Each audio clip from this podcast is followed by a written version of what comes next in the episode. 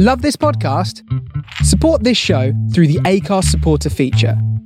It's up to you how much you give, and there's no regular commitment. Just hit the link in the show description to support now.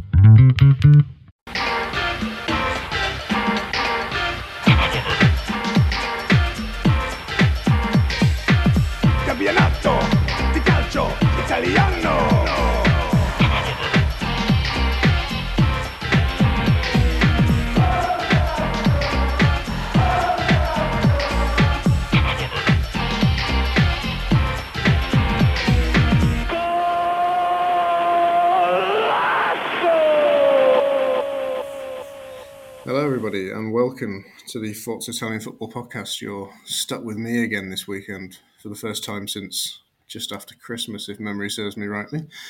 Um, Connor is away; he's off having a nice time at the football in a non-press capacity. So you're here with me, and we've also got Kev. How are you getting on, Kev? How was your weekend? Yes, not been too bad. I've uh, also been enjoying football in a non-press capacity, but I think by I probably enjoyed mine more than Connor because Atalanta didn't exactly do him any favours, did they? no, they did not, and that's exactly why we won't spend too long talking about that game. um, Vito, how are you? I'm going to change it for you because of where you are in the world. Are you excited about your week ahead? Because you're now in Monday morning. Well, that's right. Uh, look, nothing extravagant planned as such, but uh, yeah, I just expect it to just be another week. So, no big news on my end for now. Just another week. We've all been there. like every week. um, just before we kick off properly, a reminder obviously, we've got a Patreon where there's other podcasts during the week, as well as other bits and bobs, such as Vito's historical articles. What's your next one, actually, Vito? Thinking about it. Um, I did discuss it last week. So, it's uh, a clash between Sampdoria and AC Milan from the early to mid 90s. So, back in the days where Milan were the best team in the world and Sampdoria, they actually had a team that was still good enough to compete for trophies and at least compete for Europe. So both teams had the fair share of stellar names, uh, including uh, the current Italy coach Roberto Mancini. Well, there you go. That that tickles your fancy. And you can find it on well when it comes out on patreon.com forward slash Forza Italian Football. And there's multiple tiers on there, as everything on Patreon varies your level of access. Um, but generally speaking, you'll find there's previews for each weekend. There's Champions League podcasts. There's Vito's thing. There's occasional newsletters that Connor does from within Italy. So there's all lots of nice things. In terms of the results this weekend, can't claim it was a thriller weekend, but you know stuff still happened, and we will talk about it. It kicked off with Salernitana got a two-all draw at home to Sassuolo. There was a 2 0 win for Spezia at home to Cagliari, which is a big result at the bottom. Samp lost 3 1 at home to Juve, which we'll unpack with Vito's Samp scope. Uh, Milan got a 1 0 win over Empoli. Fiorentina won that uh, pretty big game in that part of the country, 1 0. Uh, Verona won Napoli 2, which was a pretty heated affair for multiple reasons. Atalanta nil, Genoa nil, Udinese one, Roma one, and it finished off with Torino getting a one-all draw at home to Inter, which is where we'll kick things off. And I'm going to come to Kev. Obviously, this was a game where Torino went one 0 up relatively early through, through uh, Bremer, who's a player who could very well end up playing for Inter next season, along with many other teams, if you believe the papers. Um, and they it took them until about the 93rd minute, I believe it was, to equalise Alexis Sanchez to rescue what, in the long run, could be a very, very precious point. But they now find themselves, albeit with a game in hand, they are now four points off of AC Milan. How big a result, Kev, do you think this is in, in the scheme of their, their title challenge?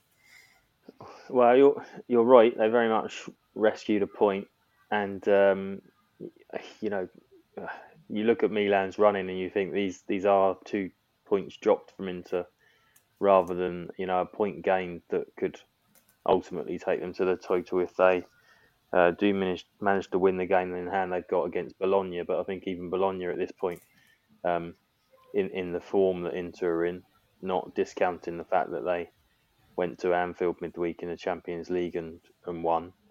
Um, a few weeks ago, we were calling this the the total that nobody wanted to win, and um, maybe we just start calling it the slowest total race in history. It feels like three tortoises kind of all edging towards the uh, the finishing line, but nobody actually really wants to sort of start making a sprint of it, and and that's that's kind of how I reflected on on Inter's gameplay, and, and the, the longer they were kind of laboursome and ponderous on the ball, uh, allowed Torino to to grow in com- confidence.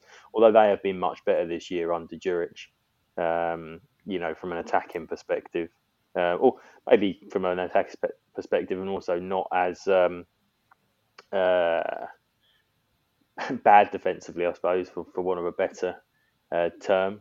And uh, it looked like they were going to sort of cling on for a, a, valuable three points, but it just didn't quite happen in the end. And uh, like, wonderful first first touch cut back to Sanchez was was fired in, but it, it wasn't in any way deserving for Inter. Yeah, when you say about the three tortoises in the title race, it, it we've we talked about it last weekend, and I feel like we've mentioned it before of the standard. Even though we've got a very exciting title race, the standard not being very high when you when you really think of the best teams throughout history, and it does just sort of feel like every week now one of them is doing something a bit, a bit daft. Um, Vito, one of the one of the main talking points for Inter throughout the week was whether um, Marcelo Brozovic would start because um, he came off towards the end against Liverpool with a bit of a knock. Um, much of the talk that I saw was that he would still be fit while they were keeping him, you know, wrapped up in cotton wool to an extent during the week, that he would be fit to start. But in the end, he wasn't in the squad. And it seemed to be a light for light replacement with Matías Vecino, which didn't work. They were overrun in midfield. Um, how how badly does that bode for Inzaghi? We've we've seen it already a bit this season where their depth is not it's just not there in the midfield as well as the defence. They just they just don't have the players to fall back on. They've got a really fantastic starting eleven into, but the drop off is quite severe, and this feels like an example where it was it was shown up. How how bad is that going to be for them going forward? They can hope that uh, Brozovic can come back as soon as possible because uh, Brozovic is a player that can control the play in the midfield, and also depending on when one of the three centre backs pushes forward, he can also drop back to link up with uh, Stefan de Vrij or one of the other defenders and uh, control the proceedings from there. He's also very handy from dead ball situations, so he's his deliveries from corners, for instance, are usually uh, very good, but they also got Calhanoglu for that too. So um, having those two options are handy. In general, though, if you're putting someone like Matías Vecino there, I think that's detrimental because I see Vecino as more of a box to box type play. He's not really a holding midfielder or a deep line playmaker. So I think that um, yeah, it proved to be a tactical error on Simone Inzaghi's part, and, and next season goes to show that uh, they, they still need to clear out a few players, and someone like Vecino and also Roberto Gagliardini, those guys are no more than squad players. You need guys that are going to be putting pressure on Barella, Brozovic, and Calhanoglu, and not afford them to be complacent. Well, yeah, that's the one thing that, in regards to this topic, might be of salvation to Inter fans is that they, the club, do seem to again, if you believe what you read, the club do seem to um, have identified this as an area that needs to change. So the likes of Vecino, Vidal, and um, Gagliardini are all very possibly leaving. At least two of them.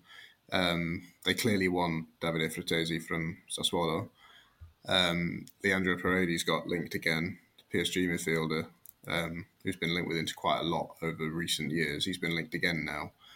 Um, they do seem to want to clear out uh, their second string of midfielders, basically, and replace them with a new set that they think will be much more effective replacements. Basically, it's the same thing that they're talking about with the defence, which is where the links to uh, Gleison Bremer and players like not so much now, but Luis Felipe at Lazio was linked quite a bit that he may well be headed elsewhere rather than into. But um, there is there's a lot of work going on there that you can see they're they're not quite they're not they're not solely focused on this season. Basically, there, there, there are problems coming up this season that we can unpack as much as we want, but they do seem to have already identified them and they want to change them. They just can't do anything about it right now. Um, Kev, in terms of Inter's form, obviously they've had that bad patch of form over the past month or so, and then they had the the um, the win against Salernitana, which you know the caveat of it being Salernitana, but it's still a five 0 win. Your striker hadn't scored for ages gets a hat trick. There's you know there's there's a lot to be happy about there if you want to look at it in a positive light. And then they go to Anfield and get what is especially we're going down to 10 men with half an hour left. There's no denying that's an impressive win, albeit it wasn't enough to see them through, obviously.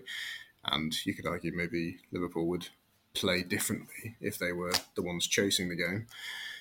But, you know, they still went and won at Anfield, and that's something that very few teams in world football can claim to do over the past three, four years. Um, but then you get a result like this, and as an Inter fan, surely you've you've got to be a bit not you personally as an Inter fan, of course, but if you put yourself in the put yourself in the shoes of one, um, you've got to be a bit concerned that they're just going to hit an inconsistent patch now, and every time they get a win, it's it's going to be a false dawn. Yeah, unlike last season where I think they went on a run of sort of ten games, at least unbeaten, if not if not winning, to to really put some distance between themselves and and, and Milan. Um, this feels like it's almost been a season of two steps forward, one step back, and the even allowing for defeating Salernitana, you know, on the back of that, going and getting a Champions League victory, victory, or albeit not enough to get them through. You needed them to sort of build on that, and you know, talking about the the Pessina um, issue, it, it, it almost feels as though they felt they would have enough to challenge and possibly clinch the title this year, even with losing Hakimi and um, Lukaku. Um, but and, and, like you say, with the the starting eleven, actually, that's probably proved that those losses weren't that big for the side, and it's more that staleness that's kind of there amongst the the sort of the second string and without having that sort of freshness when you come into these games, that that's what's kind of hitting them.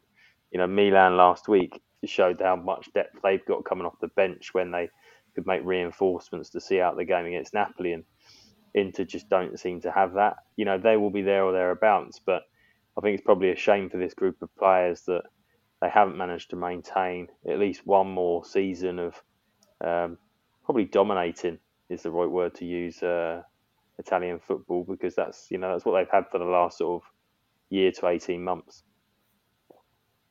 Yeah, certainly. When when you look at their fixture list, it, it has to be a bit of concern. So their their next game they're home to Fiorentina, and then obviously there's the international break. Then the start of April they're away to Juve, um, and then they're home to Hellas Verona.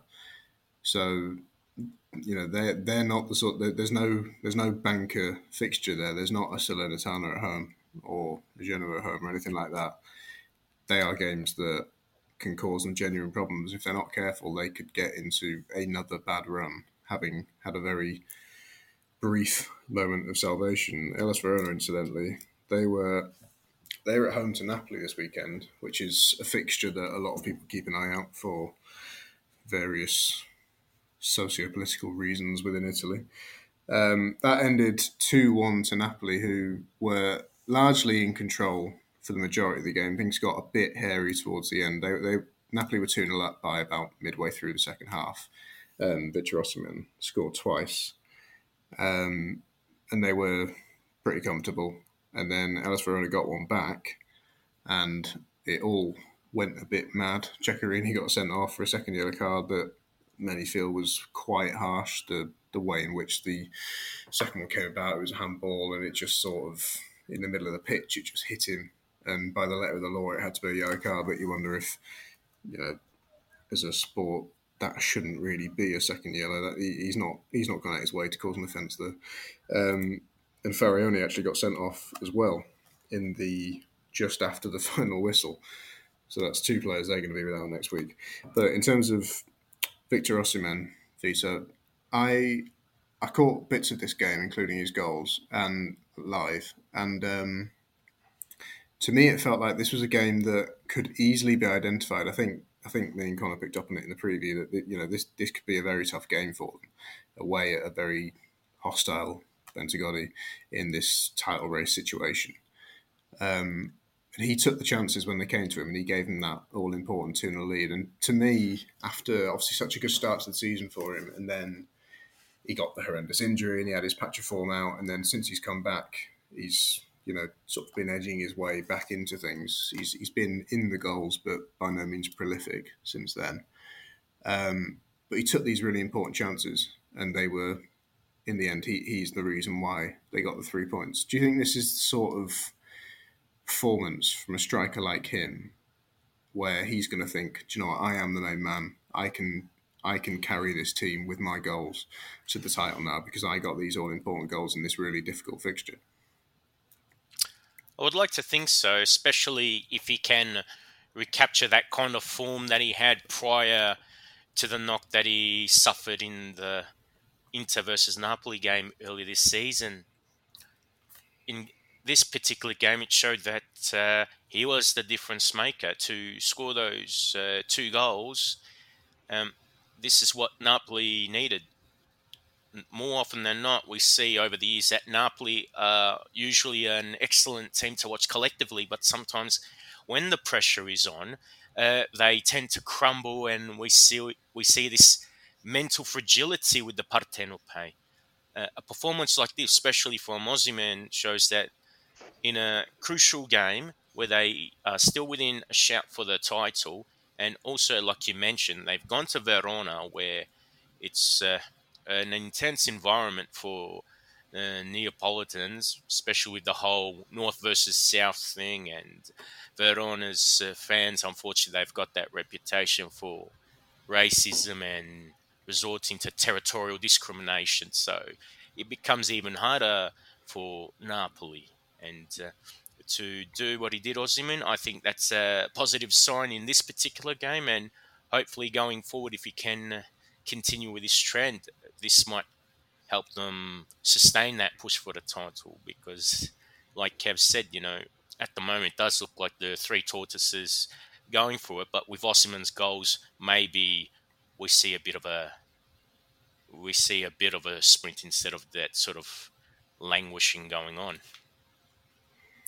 When uh, when Vito says about that mental fragility that you can sometimes align with Napoli, I think I think I talked about on the preview with Connor about this game. When I out of the three teams at the top, when I'm watching Napoli in a situation where they need a goal or they need something to happen, I, I don't have the same level of confidence in them to find that important moment that I do with Inter and Milan. Um, but I think this was a game where Kev they could have they could have easily crumbled here when when Verona got that goal back, and to be honest, I think they handled it a lot better than I initially expected them to. When the goal went in, I thought, "Oh, this could be really, really hairy towards." And of course, Verona had half chances and bits of pressure and everything, and it you know it really did go down to the wire. But I think Napoli looked a lot more assured than I necessarily expected them to be in this situation. Do you think they can take a lot of heart from that going forward? Yeah, they can because if you put it in the context of the defeat last week to Milan, um, this was the ideal sort of scenario where they would lose a second on the bounce or they'd you know drop points if Verona had got another late on, and everybody would have been once again questioning their their title credentials or their sort of soft centre as a as a club maybe because it's gone on for for so long. There have been quite a few sort of faded title challenges in the last sort of decade, and uh, yeah, that they sort of came through it I think we'll uh, stand them in good stead if they can get get a win now next weekend before going into the break. Then they will probably be able to uh, go away with their national teams, those that will be going away, and um, despite that, come back a little bit refreshed just for that that solid running with no uh, European football either to, to bother them with. Um, stick with you, something I want you to unpack for me because I saw a tweet from you, but very briefly during or after this game, asking a question to your beloved followers about the kit that Napoli were wearing. Um, I can't remember what you said. Were, were you questioning whether it was maybe a Champions League kit? They were obviously, for, for any new listeners, this is a, a hot topic. The, the, kits of Napoli this season, they're on 12 or 13, whatever it is now. Kev's got a spreadsheet and he's very much not happy about it. Um, what what were they wearing? Did it upset you? Um, it didn't upset me. It, it was more, uh, it, it, it made me question what they were wearing. I think because I was so used to seeing their Champions League uh, kits or editions, should we call them that, uh, with a gold with a gold trim, and then I saw the gold trim on the white shirts. I thought they're wearing a Champions League shirt for a league game. It, actually, uh, my own uh, investigation found that the in the Champions League they've only worn their sky blue, their red, and oh, must be probably a dark blue with a gold with a gold trim. The, uh, the the white shirt that they were wearing today uh, is the only one that they've got, apart from excluding the Maradona white one, which has got a dark blue trim, and uh, it has always had a gold trim. So there was no uh, fifteenth kit for Napoli this year. See, it's not your fault whatsoever, but what a ridiculous set of words you've just said. Like I, I can't even follow what you just said there, really, in terms of what they have won in the Champions League and what, what this kit means in terms of in terms yeah. of their many kits. Well, they've got um, they've got they've got one template that I think they've got five different editions, uh, two red, two blue, and then one white. One, yeah, and one, yeah. I won't repeat myself. It's just, it's just absolute madness. I'm sure. I can't if, quite. Sorry, yeah. I'm, I'm, I'm, sure. I'm sure people have walked out the club shop thinking they bought a new, a different edition, and then got home and this. It, there must be like Panini sticker swaps. And you get home as a Napoli fan now, and you're like, oh no, I bought the, I've got the same one as I got last time. I'll swap my 80 euro shirt with yours. yeah. Um, I can't remember when when I mentioned this last weekend about if Napoli win the title, what are they going to do kit wise when, when, we run the, the weekly edition of the kit rant. Um, I can't remember where you came down on it. Are you, are you, firmly in the camp now that you don't want them to win for this reason? Yeah, yeah. I, I think, um, uh, yeah. Well, I was, and then we'll we'll get on to Milan, who then wore that god awful uh, third strip when they're at home, which which then instantly sort of boils my blood and want, wants me wants Milan to drop points and then throw away uh, the title. So um, yeah, I suppose Milan are the best of a bad bunch because they do actually wear their home strip more often than not. um, Vito, in terms of Verona's season, they're now, well, still in ninth um, they've played a game more than Fiorentina, who are the place above them, but they are five points ahead. Are they at a point now where they're just they're just protecting a top half finish rather than anything more interesting? That is it just a case of try and hold on to ninth and you know build from there? I think so because they haven't had enough uh, consistency to uh, obtain enough results to really push for a European place. Igor Tudor has done a fantastic job since he's taken over from Eusebio Di Francesco, but uh, it also doesn't help that one of your most important players uh, scores in random lots. The main target up front is Giovanni Simeone, and look, he's had a fantastic season by his standards, and you know the numbers show that he's not that far off the Capocannoniere race, but he only scores, you know, when he has a good day. So um, I think as a coach, you'd much prefer someone who can score on a consistent basis, or at least be involved in the play more consistently. Because sometimes when you have individual players performing haphazardly, it also reflects on the team's results, and it's a bit of a pity for Tudor and Verona because on the day they have shown that they can um, take it to the biggest teams and put up quite a contest and also put on a show. I think that will probably help them that uh, Simeone has scored so sporadically this season or in sort of bulk lots because when they look at next season, they'll probably want to make an improvement on 9th or 10th where they'll ultimately finish this campaign. And Simeone's history before this season uh, as well is somewhat sporadic and nowhere near as prolific.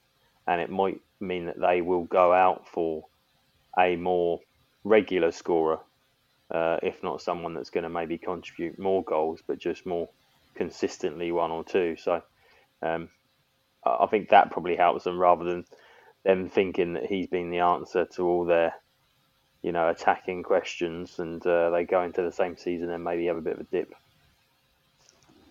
Yeah, during this game, he, um, I say he was just deeply absent. Ver- Verona were, while Napoli were in control, like I said, um, Verona did have, I, I'm hesitant to say like chances as such. It's by no means like they peppered the Napoli goal, but they were in the game, and you felt like they could score, you know, if the ball fell in the right place. But Simeone really wasn't a particularly key part of it. He, he, was a bit of a passenger through a lot of the game, and I think that's sort of what Napoli's uh, Napoli. I just called you Napoli. What that's what Vito's alluding to, um, is that he you know he gets this little patch of goals, but there's so many games where he just doesn't seem to be a key player whatsoever, and it's difficult for a coach to weigh that up and decide when to start a player and whether he's worth continuing to start. Um, that result for Napoli means that they are now a point ahead of Inter, having started the weekend behind them. Again, the caveat being that Inter have got that game against Bologna still to play,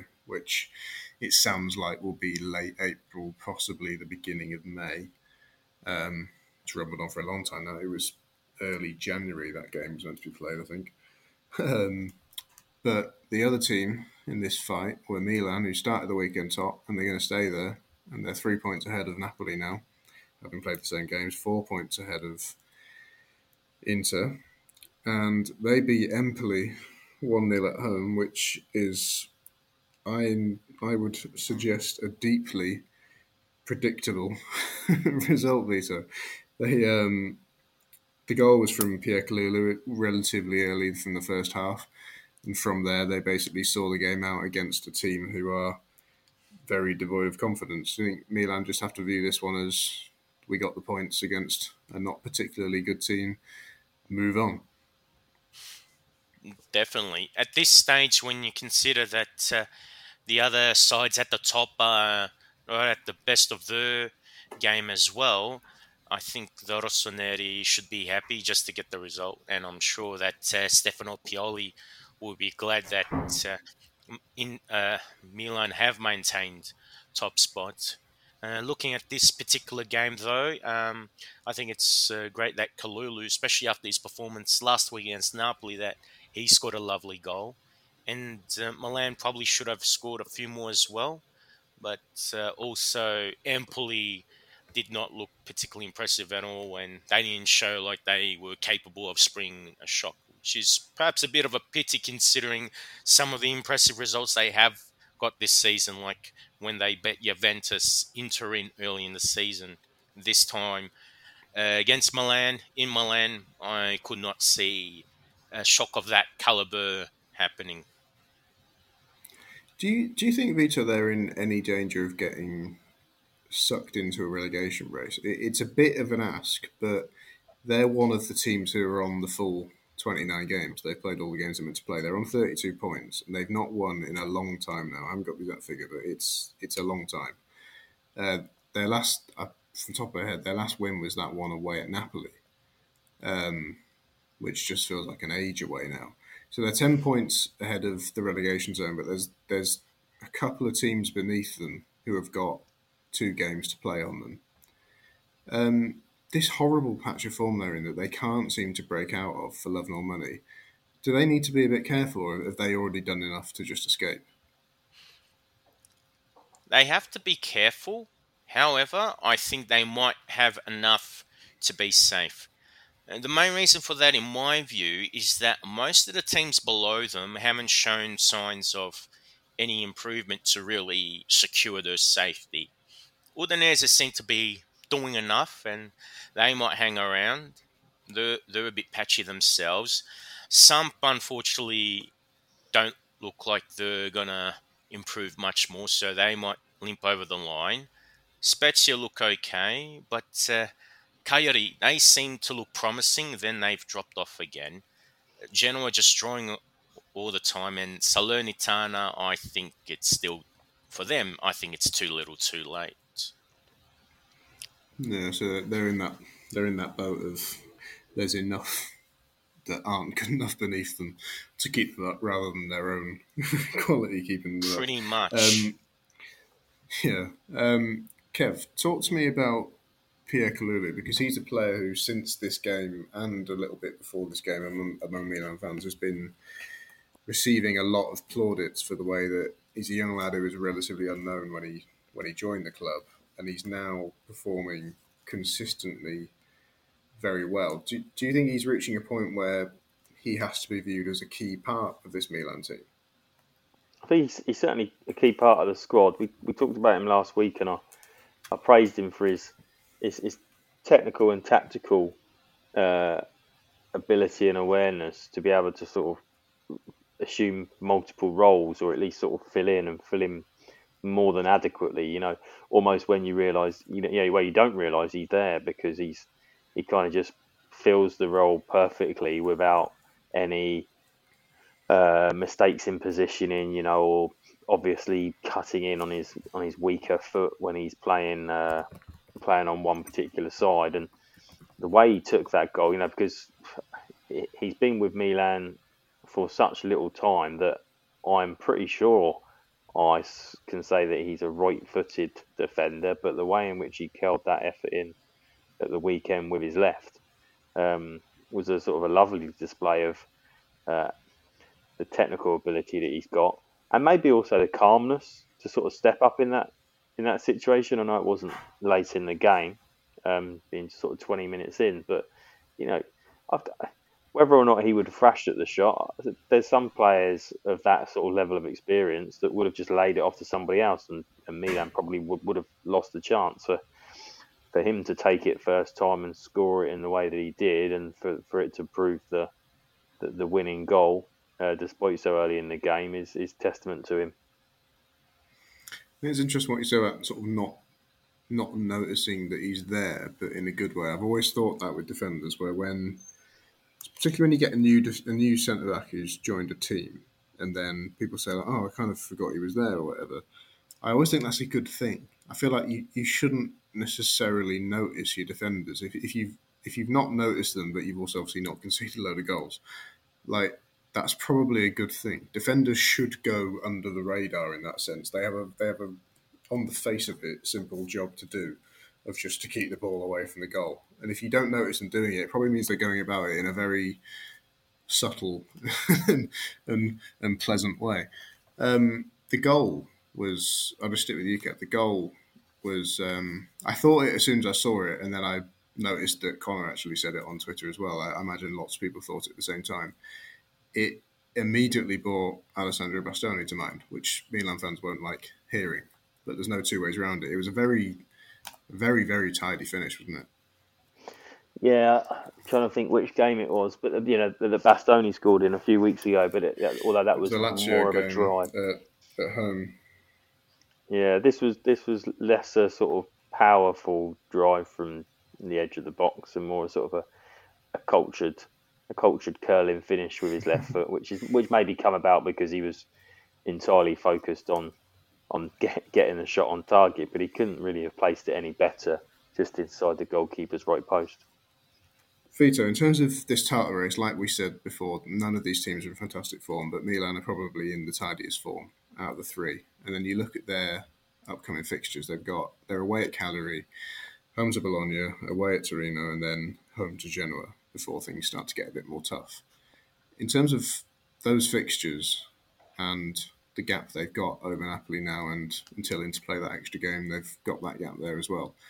Are they suddenly the ones who've got a bit of a stranglehold now? They're they're the ones who surely have to be the favourites to win this title.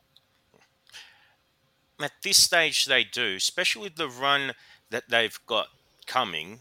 I think the fixtures that they have are very winnable. So even if they only win 1 0 or 2 0, I still would back the Rossoneri to obtain those results.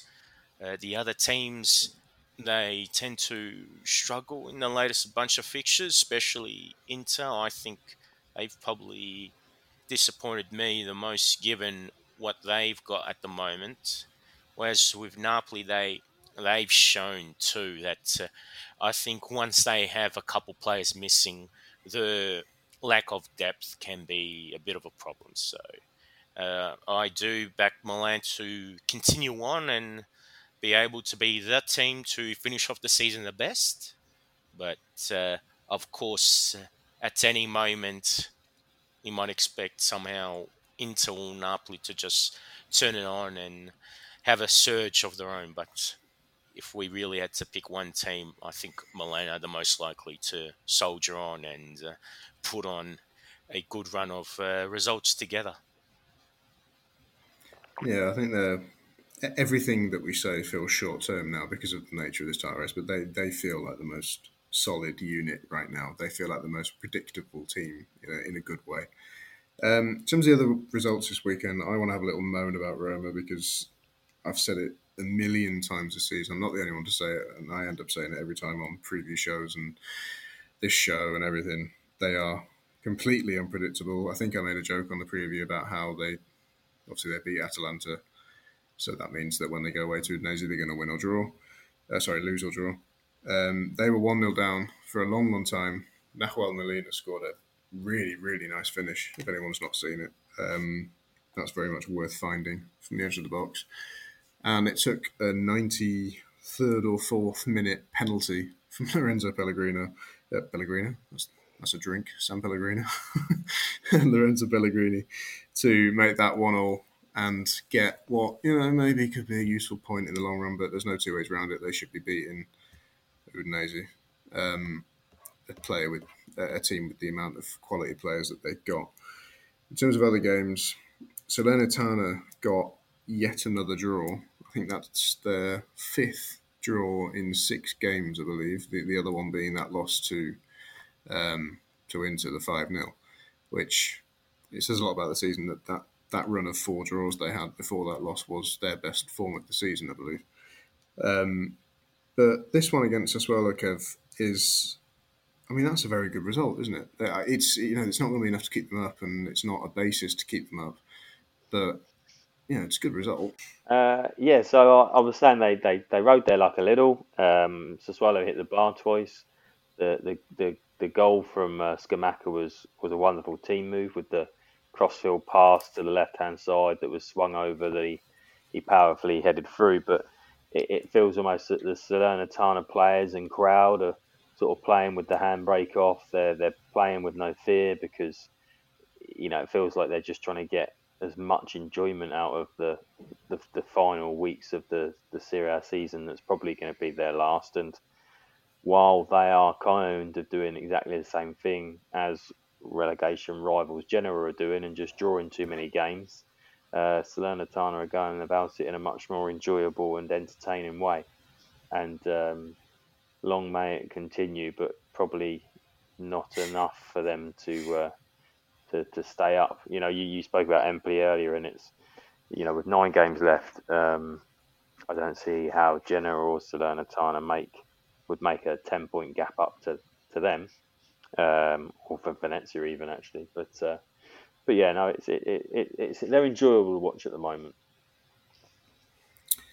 Vito, it's it's that time of the week. It's time for you to talk about who Samp lost to. Sorry, that's really cruel. But you know what you know what I mean. Yes. You know, there's there's no there's no denying that.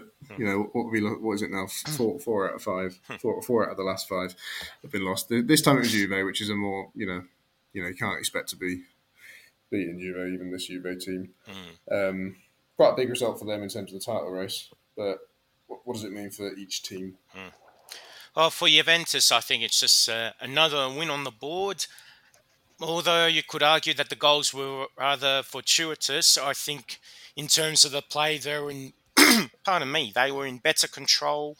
Um, they were able to just, um, yeah, in some cases, just play keepings off Samp, and uh, I and the Bianconeri had nothing to fear from the Blucerchiati. So even once the game went to 2 0 at half time, the first 20, 25 minutes of the second half were possession. They didn't look like they were going to be threatened. Then Antonio Candreva had his penalty saved by Szczesny. And only really towards the end did some maybe try to pull something back. But uh, as soon as uh, Sabiri scored from that deflected free kick, Morata got his second goal of the game. Well, from a Juve perspective, I think um, that, that, you know De Ligt had another top game defense. Uh, Arthur, aside from the fact that he gave away the free kick, which led to the Samp consolation goal, um, I think in general I was impressed because he kept it simple, was effective, uh, was able to pass the ball around, dropped back to link with the defense.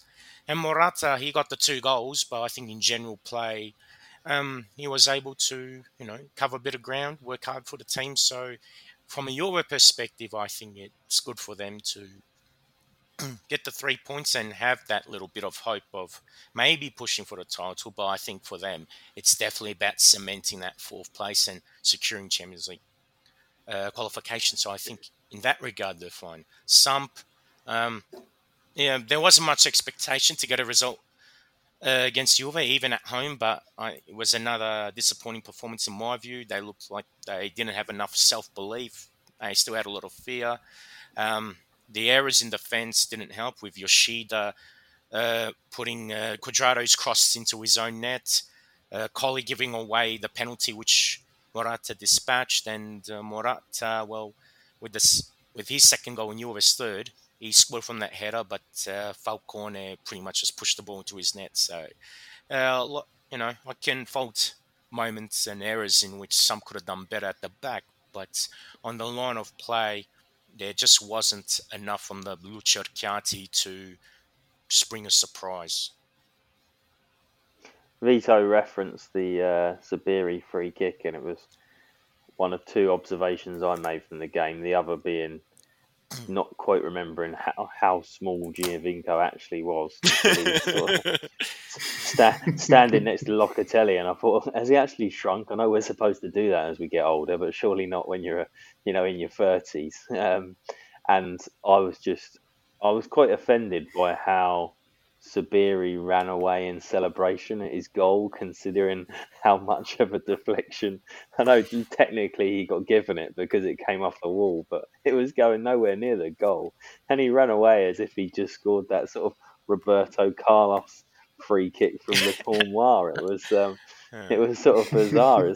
I'm sure he celebrated the goal more than any other player, any you know, any of the Juventus goals, and um, yeah, I was a little offended by that, but suppose they don't score very many Vito, do they? So, well, Sabiri is a guy that Samp got from Ascoli, so he was in Serie B, and that was his first Serie A goal. So I think he's just trying to lap up the moment uh, while it lasts. So we'll see what happens with him because my understanding he's only at the club on loan. He hasn't looked too bad, but uh, I don't think he's done enough just yet to really merit a permanent spot in Serie A. But, at least maybe he'll have that. Maybe I'll top. let him have it then. Yeah. yeah, I'll have it. I'll let him have it then for, on those grounds. Thank you, Vito. You're welcome. um, I'll stick with you, Vito, for um, Spezia 2, Cagliari nil. Like you said, Cal- Cagliari were. The, the, this is two teams who were, before this weekend, heading in opposite directions. Um, Spezia couldn't stop losing. Cagliari had, you know, say put together a run of form is probably a bit strong, but they, they'd gotten out of the bottom three. and were trying to do their best to climb up. How how damaging is this for them to then beat a team who are almost directly ahead of them? Oh, it's a bad loss for Cagliari because they were getting some good results, but uh, uh, I think for Spezia it helps them to move further away from the drop, and uh, especially depending on what Venezia do in the next few rounds, uh, they're clearly not safe. Uh, a, an away win would have done wonders for them, and it would have uh, put pressure on Spezia. But uh, as things turned out, Spezia got the two goals. They were well taken and also Daniele Verde had a penalty saved by Alessio Cragno. So if Verde had scored that penalty, that would have added more gloss onto the victory for the Aquilotti. Indeed, the um, the Derby dell'Appennino went the way of Fiorentina, who um, were, despite a very strong start actually from Bologna, they they were largely in control of the game, and that only increased when Bologna had a player sent off. It's escaping me now who it was, but um, somebody got sent off midway through the game, and um, from then they they applied a lot of pressure and they they created chances while still looking somewhat laboured. It was it was quite an odd performance. You felt that a goal was inevitable, but also they weren't hugely impressive. But eventually, it did come through. Um, I think it went down as Torreira's goal in the end. It, it was him and Arthur Cabral sort of bundled it in at the same time. It was quite a nice move. It was cross and Biraghi, and then Castrovilli managed to hook it back across, and they just got it in past Skorupski, who was flailing around semi inside the goal. He just couldn't quite do enough. He didn't do anything wrong, but it, it was a sort of goal that didn't didn't make him look fantastic, even though it wasn't his fault. Um, but that's another big result for them in their loose hunt for. I was going to say the top four, but that that's got to be too much of an ask. They're more after those Europa League spots, um, and they're in a position where they could very well find themselves in there. Another team who are probably after tonight's result and Juve's win, um, looking a bit more towards the Europa League spots is Atalanta. come to you, Kev, because here's an opportunity if you want to do any taking out of Connor, who is absent this weekend, in order to be in Bergamo and have a nice time, including be at this game, which was a nil-nil draw with Genoa, as we joked it may be on the preview. And that's how he spent a large portion of his evening. Would you like to take the mic? Um, I probably can't because uh, Connor would probably pull up. I think I backed Atalanta to maybe win the title this year, and the fact that they're gonna, the fact that they're gonna drop out of the Champions League qualification places, um, probably says a lot about my prediction skills. Um, it is I think I, am I'm, I'm always quick to laugh at myself, and um, hopefully Connor is the same because there is something terribly predictable where you go out of your way to go to a football match, particularly in Connor's scenario where he goes to so many uh, in the press box that the one you go to has got sort of no goals. Um, and I know he arrived early to sort of catch up with someone. So he's probably he's probably spent three hours rather than two hours in the stadium watching no one score any goals. Um, but yeah, I'm sure he still enjoyed himself. Um, but yeah, that's that's probably about as far as I can go with goading our absent host.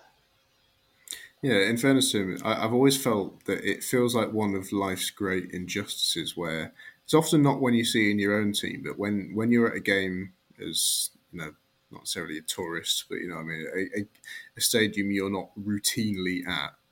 It feels like one of life's great injustices when you get there and you sort of it dawns on you. You think, yeah, but it, there could be no goals, or I might not see what I want to see here. Like nothing could happen. And I just think, I just think that feels really horrible, and that's exactly what's happened to him. Uh, yeah, and I think I've been to. I, I now have been to a few games where a goal has been ruled out, and sometimes by VAR. Um, and actually, that's quite nice because what you, I think, what you're trying to get out of the experience of watching a team score is is the reaction of the supporters. You know, and a, there is a very sort of different yet similar feeling of a, of a sort of a stadium erupting, and it, it's one of the one of the joys being a neutral in a stadium to see how sort of, particularly if you're going sort of multi countries, uh, multiple con- countries to watch your football. That uh, I know it's something that Stacey, the wife, enjoys. You know, watching the say whether it's the French doing their avalanche down the terrace and, and all those sorts of things. So, yeah, if you're not seeing a goal, um, it's pretty, pretty soul destroying as you're walking back to your your accommodation or your home. Yeah, I, have got my I've got my own horrible horrible version of that. Where um, the first and I must stress only time that Rihanna has been to Old Trafford with me and it was about two or three seasons ago. We were at home to Southampton, and it was rubbish. And then we did score, um, and we, there was sort of a semi cheer, but it immediately became clear he was offside, and that was it. And she's not been back since. And it, it still annoys me to this day that she didn't get to fully see a goal. And like I say, it, it's when you're showing it to someone, it's the it's the crowd you want them to see rather than the goal going in. You want them to feel what it's like when a goal goes in.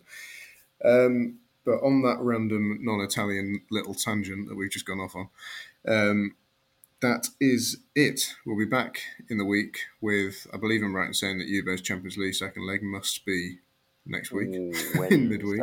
Yes, Wednesday. Yeah, that's Wednesday night. So there'll be a podcast out that evening slash the next morning, depending on where you are, dissecting whether they've gone through or not on current form would suggest they probably are going to go through, but Villarreal are certainly a very good team. Um, so there'll be that available to Patreon subscribers, which again is patreon.com forward slash Forza Italian Football. And there will be other things such as Vito's piece that he ran through earlier on, if you want to remember slash learn about something that happened long ago in this league. Um, Vito, say goodbye. Goodbye. Kevin, say goodbye. Goodbye, everybody. and goodbye from me.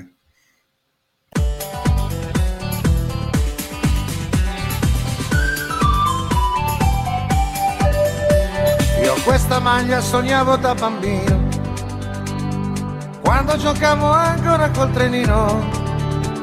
Mio padre andava sempre al comunale, c'era il Torino Torino da sognare. Granata è una seconda pelle, portarla come un viaggio tra le stelle. Lo so cos'è la storia e la leggenda, giochiamo noi, la fiamma non si è spenta. E ancora ancora,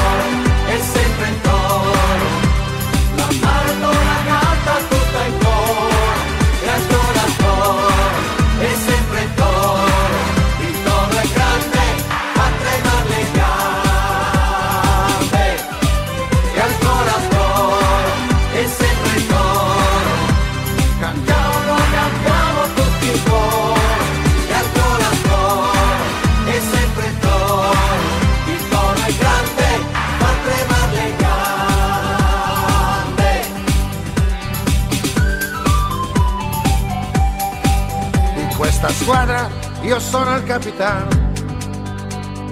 Undici cuori tenuti per la mano. Vincere sempre vincere con ardore. Per il Torino, per il suo grande cuore. È un'emozione che sempre mi attanaglia. Sono del toro e un grido mi accompagna. Forza ragazzi, vinciamo con onore. Essere granata vuol dire fede e amore. E ancora toro, e sempre toro.